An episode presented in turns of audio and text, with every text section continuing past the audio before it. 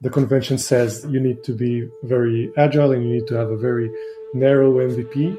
And for us, we kind of went the other way around. So we're building this programming language and we're also building the standard library of the programming language. It's an abstraction over the main cloud uh, services. So it's a very big surface area. It's starting to become usable, which is very exciting, right? Like it's a year in, we're starting to be able to actually build real things with Wing that do stuff. So I feel like it's a very classic MVP exercise, but it's just that the baseline is pretty high. I'm Elad Ben Israel. I'm Shai Ber. And we're the creators of Winglang and founders of Monada. This is Code Story, a podcast bringing you interviews with tech visionaries. Six months moonlighting. Was nothing on the backhand who share what it takes to change an industry. I don't exactly know what to do next. many goes to get right. Who built the teams that have their back. The company is its people. The teams help each other achieve. I was proud of our team. Keeping scalability top of mind. All that infrastructure was Yes, we've been fighting it as we grow. Total waste of time. The stories you don't read in the headlines. It's not an easy thing to achieve, Took it off the shelf and dusted it off and tried it again to ride the ups and downs of the startup life. You need to really it's want it. not just about technology. All this and more on Code Story. I'm your host, Noah Labhart, and today how Shai Ber and Elad Ben Israel built a cloud oriented programming language that elevates the dev experience and minimizes complexity. This episode is supported by Turso. Turso is the open source edge database from the creators of libsql do you put your edge computing close to your users? You should put your data there too. Turso makes this easy utilizing the developer experience of SQLite. Access a free starter plan at turso.tech slash codestory. Turso, welcome to the data edge. This episode is brought to you by our friends at MemberStack. MemberStack is the fastest way for you to launch a beautiful Webflow MVP with robust authentication and smooth payments integration. Join companies like Slack and American Airlines in serving millions of members every single day. Get started for free by visiting memberstack.com slash code story.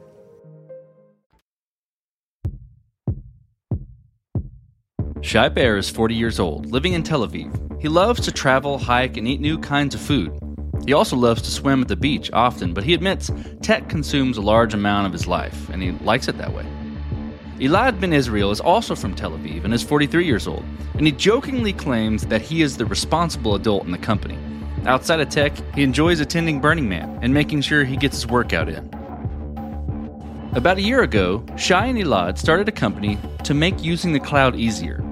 As they went about thinking how best to do this, they struck gold in the thought of creating an expressive programming language.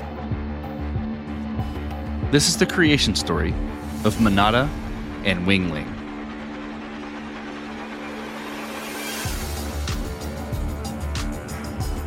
Monada is a company we founded together about a year ago. The purpose of the company was to democratize the cloud for developers, make it easier for developers to use the cloud as a, as a programming paradigm, as a computing paradigm. Both of us have experience building applications and services in the cloud. We met at Microsoft about 15 years ago and spent some time working together there. And since then, we kind of split paths for a few years. I went to Amazon and then AWS. And during that time, Shai managed to start a company, sell it, become an investor for a few years, build another R&D team in another company. A year ago, our paths crossed again, and we talked about cloud development and how hard it is, and why is it so hard? Why is it so painful? And both of us have had very different experiences in different places, but shared a lot of the observations about the pain. And so we decided we wanted to do something about it. And we started the company and started to analyze, you know, where is this pain coming from? And eventually realized that the challenge is that developers don't really have the right tools to express cloud systems. They have tons of tools that they need to use in order to define each part of the of the service and eventually they end up having to glue together dozens of different parts in order to build an entire system That's a very, very exhausting and disempowering process to most developers and really wanted to solve that. And we realized that the right way to solve that is to design a programming language for this new computing paradigm, which is called Winglang. Winglang is Elad's uh, brainchild. He was working at Amazon at the search team. He got to experience uh, building really big cloud applications at scale. And they created this uh, internal tool to help them express infrastructure using code tools because code allows you to, to do composition much, much better than YAML files and other solutions that existed back then. It became the AWS CDK. Now you can write your infrastructure in code and you can write your runtime code in code, but the two are very disconnected. So you still need to stitch everything together. You need to, to add IAM policies to allow the services to perform actions on each other. And you need to know how to generate the uh, network topologies. If you want, as a single developer, to develop entire cloud systems, you need to really understand a lot of the layers of the of the cloud in most companies, what happens is that you have developers who are focused on the business logic, and then you have DevOps that are focused on, on the infrastructure part.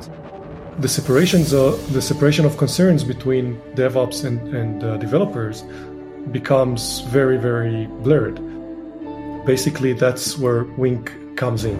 Uh, it allows you to express your entire cloud system with one language and use cloud services as first class citizens of the language. So you would use a cloud uh, storage or bucket as you would use file system in a, in a normal programming language.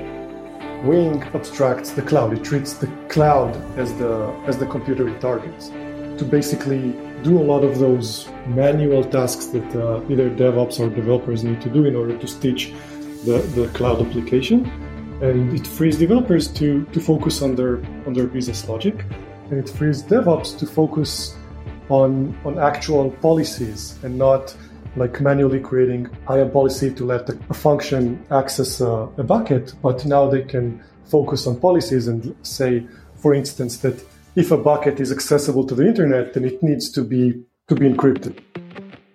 Let's dive into what you would consider the MVP, right? That first version of Winglang that, that you're building or, or built. Tell me about, you know, what sort of tools you use to bring it to life and how long it took you to create it. We're building Winglang and, and it's a complex product. Usually the convention says you need to be very agile and you need to have a very narrow MVP. And for us, we kind of went the other way around. So we're building this uh, programming language, and we're also building the standard library of the programming language, which basically means that it's an abstraction over the main cloud uh, services. So it's a very big surface area. And then we're building a local simulator that allows you to compile your cloud applications and be able to interact with them and debug them locally uh, with fast iteration cycles. And then if you have a simulator that you can compile your cloud applications to, you need a way to access that uh, simulator because you don't have the AWS console or the Google console. So we are also building a GUI component that allows you to visualize your cloud application and interact with it and run tests on it. It was a challenge to to kind of develop these three or four products together and make a coherent experience out of all of them, and in less than a year like we're an open source project so even internally within the team it's just working as you would in an open source project and, and so we can onboard developers pretty uh, pretty quickly and easily. And we actually have one developer that we already hired out of the community and, and basically things just remained as they were I think we are building an MVP. It's just that in order to provide an actual end-to-end experience, the surface area is pretty large. But every in, in every part of the surface area, we're really trying to find the minimal set of things that are required, right? It's unique in the sense that the bar is pretty high in every part of those components, right? Like you need a compiler and you need an IDE extension and you need this visual tool to be able to see what the application is doing. And in my mind, this is the minimal thing that you need in order to actually use the system. And I think the other part is like we're doing this as an open source project, like Shai was saying, and we are not still at the place where we think of as MVP, but we've already released it. And so we've actually released our alpha in November, and it was like basically ready for the community. We feel we're ready to open up the project for other people to take a look at it, give us feedback, help shape the direction, contribute code. It's definitely not usable at any in any way. It wasn't usable at all at that point. Today it's starting to get become usable, which so which is very exciting, right? Like it's kind of like a year in, we're starting to be able to like actually build real things with uh, Wing that uh, do stuff. So I feel like it's a very classic MVP exercise, but it's just that the baseline is pretty high. This episode is encrypted by CipherStash. Data breaches are becoming a fact of life. Know why? One of the reasons is because developers lack the right tooling to get the job done, i.e., encryption at rest tools are complex and inadequate. The solution? Encryption in use with CipherStash. CipherStash uses searchable encryption and use technology, providing continuous and universal protection for sensitive data. With CipherStash, you can turn your existing database into a vault, utilizing zero trust key management, SQL native, and with no code. Though encryption is complicated, CipherStash is easy to use. The tool fully supports SQL via a drop in driver replacement, supporting the query types you know and love today. And did we mention it's fast? For queries over 100 million records, you can expect additional overhead of less than one millisecond. It's a no brainer. Get started by reviewing their docs or downloading sample projects in Rails or Node plus Sequelize today. Visit cipherstash.com slash codestory and get started protecting your data. This episode is supported by Treblle. This day and age, APIs are a fact of life. And as such, product and engineering teams need tooling that is lightweight, real time, and data rich to help them ship and maintain APIs faster. That's where Treblle comes in. Treblle is an all in one platform for the entire API lifecycle. The product offers world class monitoring and observability, providing more than 40 data points for each request, enabling you to understand everything from performance to user behavior. Dashboards help connecting your entire team for lifecycle collaboration. Documentation is automatically generated, saving massive amounts of time for your development team with every new release. And setting up Treblle? Super easy and fast. In three simple steps, you can be up and running with their platform. Their pricing is designed to support API teams of all sizes. So get started with Treblle today and automate your API ops. Did I mention they have a free forever plan? Find out more by visiting treblle.com slash code story. That's T-R-B-L-L-E dot com slash code story. Okay, so let's stay with this past year, the version of the product you're, you're in. What I'm curious about, you know, is in building that and going through the MVP exercise, you got to make certain decisions and trade offs around how wide uh, do you include scope, this where where the stakes fall, right, on certain features, and you got to make some of those decisions, maybe around technical debt or approach or things like that. I'm curious about those, and I want you to dive into them for me and for my audience, and specifically, how did you cope with those decisions? So you said did, but we are every day and I think like that's an ongoing process that needs to happen constantly in software development, right? Like it's not not the first stage. It's like always you always have to make those decisions. We have this analogy that we use is like with a gun to your head, would you release Wing for beta without this feature? Or if would you release Wing for beta if this bug wasn't fixed? Again, I know it's a bit controversial to use this type of mental analogy, but it's really helpful, at least for me, we needed to launch it and say this is ready you know guys go use it. Would i do that with this fe- without this feature or without this bug fixed? And we're constantly having this exercise even if we're like few months ahead. And obviously this mental exercise is shifting as we progress and uh, as we get closer and closer to the launch date that we set out for ourselves. But it's a really helpful uh, exercise to do since uh, we're building a programming language, it needs to really, really, really work well. I mean, even even in beta, like it's not supposed to be perfect, but it needs to to foster some trust. And I think for developers, trust comes from reading the code and, and seeing that the guys that are writing this code actually know what they're doing. Other projects that I've been involved in, we we allowed ourselves to accumulate a lot more technical debt and here we kind of say, okay, every feature that we that we do publish end up publishing in beta, needs to be more fully baked, and it's going to come at the expense of releasing less features. And we're uh, we're fine with that. Okay, let's switch over to team. And, and you mentioned hiring someone from the community. I'm always interested in open source projects, how it builds the community, and how it aids recruiting. Tell me about how you built your team. How are you building your team, or how are you going to build your team? And specifically, what I'm curious about is what do you look for in those people to indicate that they're the winning horses to join you?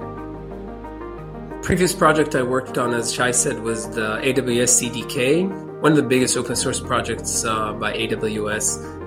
It started very slowly, organically, grew from a couple of people inside AWS and slowly kind of evolved into a pretty big community of contributors. And I had a really, really great experience doing that. And I feel like, you know, hiring folks that you worked with in open source projects is the easiest and most certain way to hire someone. As developers, we develop these intuitions you know, over time, you develop these intuitions about contributor. You can see how they interact with you, like in the real world, right? Like they're actually like interacting on issues, submitting pull requests, and so you can see their code style. You can see how they react to feedback. All of that stuff is just like inherent to working with contributors in open source projects. And so when I started the company with Shai, I just reached out to a bunch of people that I knew from open source projects that I worked on, like the AWS CDK. Projen is another open source project that I uh, created. And there were a couple of people that I just knew that I'm going to want to work with in the future. And so I reached out to them and they were really excited about coming to work uh, with me and coming to work on Wing. And, and so actually, I think like three of the people in our team are, are coming from that, from these open source projects, from previous open source projects. The fourth person that we have that came from uh, open source projects was someone that we met as part of Wing already, right? Like, so we, we launched the alpha and we started seeing this guy coming over and we actually had him on our radar before because he was tangentially involved in some of the AWS open source projects, but I didn't know him personally. And so he immediately started contributing and immediately we saw he's like exactly the kind of engineer we want to work with. And then we met him at uh, reInvent. You know, he was there for for the conference, and we were there, and we kind of hang out a few, uh, you know, for for some time. And it was like, okay, it's perfect, perfect match. It's like so easy, right? Like you don't have to interview, you don't have to like spend too much time like unpacking their their style because you already been working with them. This episode is supported by Turso. Turso is the open source edge database from the creators of libSQL, the popular fork of SQLite. If you put your edge computing close to your users, like with Netlify or Vercel edge functions or Cloudflare workers, you should put your data there too in order to maximize performance gains at the edge. Turso makes it easy. With a developer experience of SQLite and a distributed database you can replicate much closer to your users than traditional database offerings in the cloud. Turso's lightweight, easy to use, and free to get started. The team at Turso is offering a generous starter plan specifically for Code Story listeners. Head over to turso.tech slash codestory and get started today. That's T-U-R-S-O dot tech slash codestory. Turso, welcome to the Data Edge. This episode was automatically optimized by Cast. If you run cloud native software on AWS, Google Cloud, or Azure, you know how out of hand the bill can get. This uncertainty hurts your business, but you can solve it with Cast AI. Cast AI automates cloud cost, performance, and security management for hundreds of companies of all sizes. The platform's customers begin saving immediately and cut an average of over 60%. So before you go and sign a multi year contract with a cloud provider or lay people off, check out what Cast AI can do for you. To get you saving even faster, Cast AI is offering a free cloud cost audit with a personal consultation. Visit cast.ai slash code story to get started. This will be interesting, you know, given the, the space that you're playing in with, with Winglang. Tell me where scalability factors in here. Um, did you build this to scale efficiently from day one in any sort of, of way, or are you fighting this as you grow in any capacity? We're building a general purpose programming language, which is a very interesting challenge But one of the core principles of building something like that is to make sure that it's extensible at every level and open at every level. And so, for example, the programming model that we use in Wing to define cloud resources is completely open. And everybody can create their own third-party uh, resources and publish them as libraries, which is, you know, it's all, it's sta- obviously sta- table stakes for uh, programming languages, but it requires the architecture of the system to be open and extensible from day one. Like we're not designing it for a specific use case. We're designing it to be a platform to, to become an ecosystem of libraries, of resources, of uh, capabilities that people can pick and choose and, and you know build their cloud applications. And so in a way, there is no cloud service platform or application that you won't be able to build with Wing, which is a very bold statement, right? But it's true, right? Like the, the, the way we've designed it with the extensibility in mind across every layer, there are no barriers, right? Like you should be able to actually do whatever you want to build any system you want with this uh, programming stack. Obviously, we're not there yet, but that's that's the design principle that we that we use in order to create the architecture. From the team's perspective, it's scalable because it's an open source project and because we have contributors and, and we're increasing the circle of contributors. And I, think we already have uh, a few people who are contributing to the project that we'd be happy to, to work with full time in the future. And, and so I envision the growth of the team coming mainly from organic growth, which is the, the dream of any R&D manager is basically to, to be able to hire people that you are already working with and you know exactly what you're going to get. So in, in that regard, I think the team is going to be very scalable. So, as you step out on the balcony and you look across all that you've built so far, what are you most proud of? For me, it's the team. I feel like when when you start a company, I think the biggest and most important asset is creating a team that can sustain it for the long run with the right values, with the right culture, with the right energy, uh, with the right skill set. I feel like it's such a almost such a miracle, you know, when when these things fall into place. A year in, I feel like we have the right team to build this, which is not trivial at all, especially given this complexity and ambitiousness, uh, the ambition of the project. And moreover, like I feel like I love, truly love everyone, right? And it's truly amazing to hang out with with the team and it's really fun to you know to go to a holiday and, and come back and see all the activity and everything that's happening and the positive and passionate conversations between everyone and the goodwill across the board and kindness so i feel like this to me is is the is the core because eventually everything else is is you know is software. It's just going to change and shift and evolve and grow and i feel like if we have the, the right core of the team which is by the way the, the core of the open source community as well right? Like if the core of the team has the right values it has the right energy in it then the community that's going to form around it is also going to have the right values and energy. This is the biggest accomplishment and, and, you know it's a good reflection of Shai and, and I's values and philosophy on how to build things and so i'm super proud of that. We're also proud of, of how much we've accomplished uh, technically in the in the past year We've been able to really build this big MVP that includes the programming language and, and, the standard library that abstracts the cloud and the local simulator and the dev console. It's a lot to, to build in less than, a year with a pretty small team. Sometimes it feels like we're taking it for granted that we managed to build all of this. Like uh, when we told people that that we're planning to build all of this in, in that short time, I think most people were very skeptic that uh, that we'll pull it off. I, I, think we're kind of taking it for granted sometimes because most of us are uh, coming from an engineering background and we're strong engineers and we, we, have come to, to this uh, company with all of the lessons that we've learned.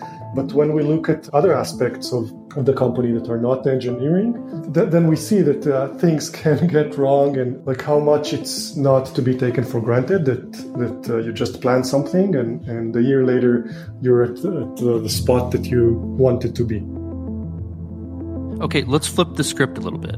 Tell me about a mistake you made and how you and your team responded to it. When we just started, we had a closed alpha.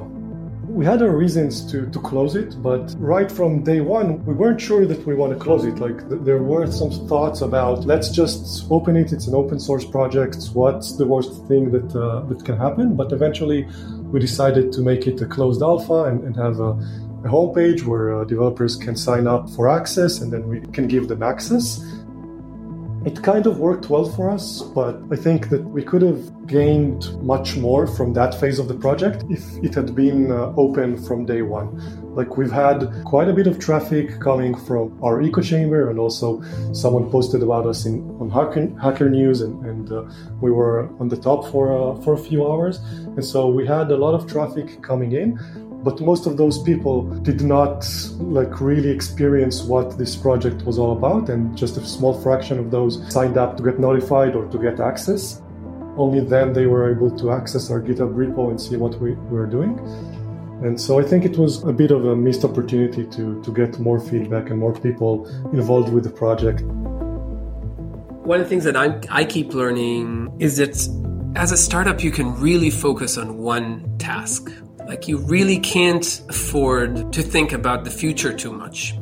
It sounds obvious, I feel, but I'll give you an example, right? Like as as we as we started the company, we were talking to this amazing guy that we really really like, and he was like this expert in web technologies and he's really good at like figuring out how to make things run in your browser and okay, well, eventually we'll probably want uh, Wing to run in the browser for the play- playground and make sure that people can a- create like these preview environments ad hoc where they want, right? Like we had these like crazy ideas, and then we hired him and started working with him, and he was he was great, and from a cultural perspective, he was like the perfect match for the team. But eventually we realized that his skill set, which was the reason we eventually wanted to bring him over, is something that we might need, but probably in like five years. When you're a startup, you just have to really focus on one thing. And I think we, we're constantly learning this lesson, asking ourselves, are we doing this? Is this the right focus? Our uh, chief product officer, Eyal, I feel like his job is always to be our uh, reality check. Is like, is this really, really helping us deliver the beta right now? Or, or are we just doing this because it's cool or it's relevant for like a year in, in or like it's always this really, really hard thing to do. Let's switch to you both individually. Who influences the way that you work? Name a person or many persons or something you look up to and why. I, I have, to, I have to say, you know, maybe it's cliche, but I've I did learn a lot at Amazon. I feel like I, I've taken a lot of the philosophy of you know how Amazon operates from a customer obsessed perspective and thinking about everything that we're doing from the point of view of the customer is something that uh, that Amazon taught me a lot. And I feel like you know Jeff Bezos's philosophy is really strong. And I feel the other part that's also coming from Amazon is um, this ownership model and decentralized decision making model where you really want to make sure that you're empowering people to be owners and to be able to have a feeling that you know their part of the project is their baby in a sense and it's not easy especially in a small startup especially with a such an opinionated CEO, but I'm, I'm constantly reminding myself how important it is. And, and, and I feel like I've learned a lot at Amazon and on how to do that at large scale. Can't wait for us to like grow and for us to be able to actually apply some of those at large scale. But even at small scale, it's really, it's really important. I kind of had the, the opposite experience because uh, apart from a few years in Microsoft at the beginning of, the, of my career, I've been in startups all along it taught me to kind of be a cockroach. I don't think there's any one single person I can say that that has made like a very big influence, but I think just the, the experience of, of being in, in startups for so long and without a lot of resources and having to deliver against the odds, like against um, uh, well-funded uh, competition, it taught me to, to kind of be very, very practical and just uh, do whatever works in order to to get to the goal. I think recently I've taken uh, upon myself to do marketing for uh, for the project because we're all engineers and, and someone had to to do some marketing. I find myself emulating the CMO in my previous company, and uh, I, I knew she was very, very good at what she was doing. Apparently, I kind of absorbed her work methods and, and philosophy because right now, whenever I do something and I look back at it, I was like, I'm like, oh yeah, that's exactly what Einav probably would have uh, would have done. Fellas, last question. So, you're getting on a plane and you're sitting next to a young entrepreneur who's built the next big thing. They're jazzed about it. They can't wait to show it off to the world and can't wait to show it off to you right there on the plane. What advice do you give that person, having gone down this road a bit? I think it really depends on on, on what they're working on and, and who they are and what their strengths are and and uh, who's with them on, on the team. I, I really don't think there are any cookie cutter solutions to, to anything. But I guess in, in a lot of times, I would focus on their co-founders, their team. It's kind of uh, a cliche, but I, I, really do think that's the most important part. Like having core team that's the right team like not settle for for mediocrity not settle for someone who's uh, kind of good but just really make sure that you're working with uh, with the best and obviously you can do that as the company grows and grows but for the starting core team that to me I, I think the main lesson that uh, that I've learned over the years that is true for whatever startup you're uh, you're building similar to what Shai was saying but from a different angle just work with people you love. Life's too short to work with assholes.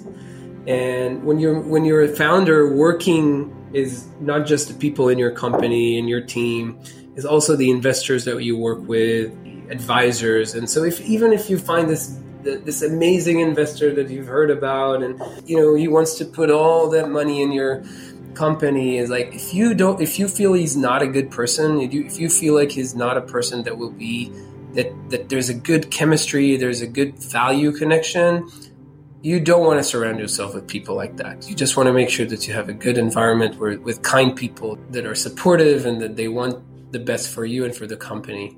And it's it sounds almost obvious, but I feel like one of the things that, I've learned is that this whole industry, startup industry, is like is an industry. It's a huge it's a huge ecosystem.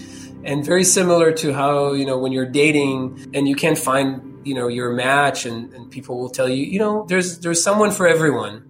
It's true for uh, for startups and investors and advisors as well right? Like you just need to keep looking and, and eventually you'll find the right people. But i feel like especially if you're doing it for your first time I feel like you need to develop these intuitions, and, and I feel like that's a that was a really great advice I got some at some point. Another point is kind of to to pace yourself. I mean, uh, most startups depends. Like there are startups th- that manage to to succeed after two years, and, and we and, and, we both know some people who've done it in, in two years and had a very successful exit. But but in, in most cases, you need to pace yourself, and, and you need to to realize that uh, you're in it for the long run, and, and there's going to be bad times as well as good times, and you need to to keep everything in perspective. Again, I guess it's like it's all cliches and, and uh, you can read it everywhere, but somehow getting that message across to someone without them having to like to live through th- through this in order to learn it, that was that's another thing that I would uh, press upon them. All great pieces of advice. Well, Elad Shai, thank you for being on the show today. Thank you for telling the creation story of Monada and Winglang. Thank you. It's been a pleasure. Thank you, man. And this concludes another chapter of Code Story. Code Story is hosted and produced by Noah Labhart. Be sure to subscribe on Apple Podcasts, Spotify, or the podcasting app of your choice. And when you get a chance, leave us a review. Both things help us out tremendously. And thanks again for listening.